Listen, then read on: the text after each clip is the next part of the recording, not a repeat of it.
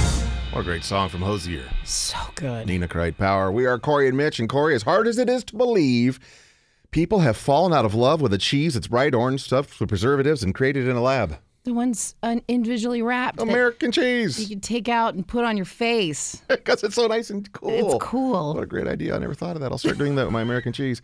American cheese sales are projected to fall again this year, fairly dramatically, which will be the fourth straight year that they've dropped.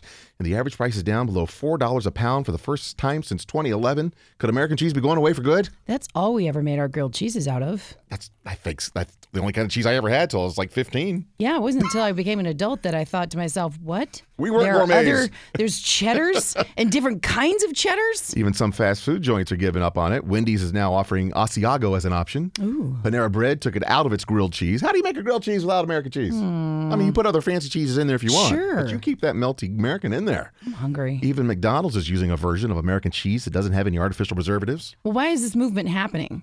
Well, first of all, people are moving away from processed foods, millennials in particular, and American cheese is one of the most processed foods, I guess, that you can buy.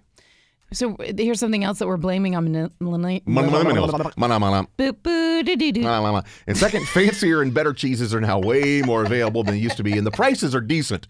So people are gravitating toward better cheeses. I love all cheese. Never met a cheese I didn't like. It, uh, there's only one cheese I don't like, and that's goat cheese. I don't understand why you don't like goat cheese. I love blue cheese, but I don't like goat cheese. you love goats. I love goats. Yeah. I don't want their cheese. We make a delicious goat cheese appetizer Mm. with roasted tomatoes and fresh thyme and a little crispy baguette. You, I think you would actually like it. I'm, I'm going to bring one in. I will try it, but I'll tell you this: every time I've had something like, even by mistake, goat cheese wise, it's like ah, and I have to wash my mouth out. it's very tangy, Like- like- and it can sometimes be a little chalky.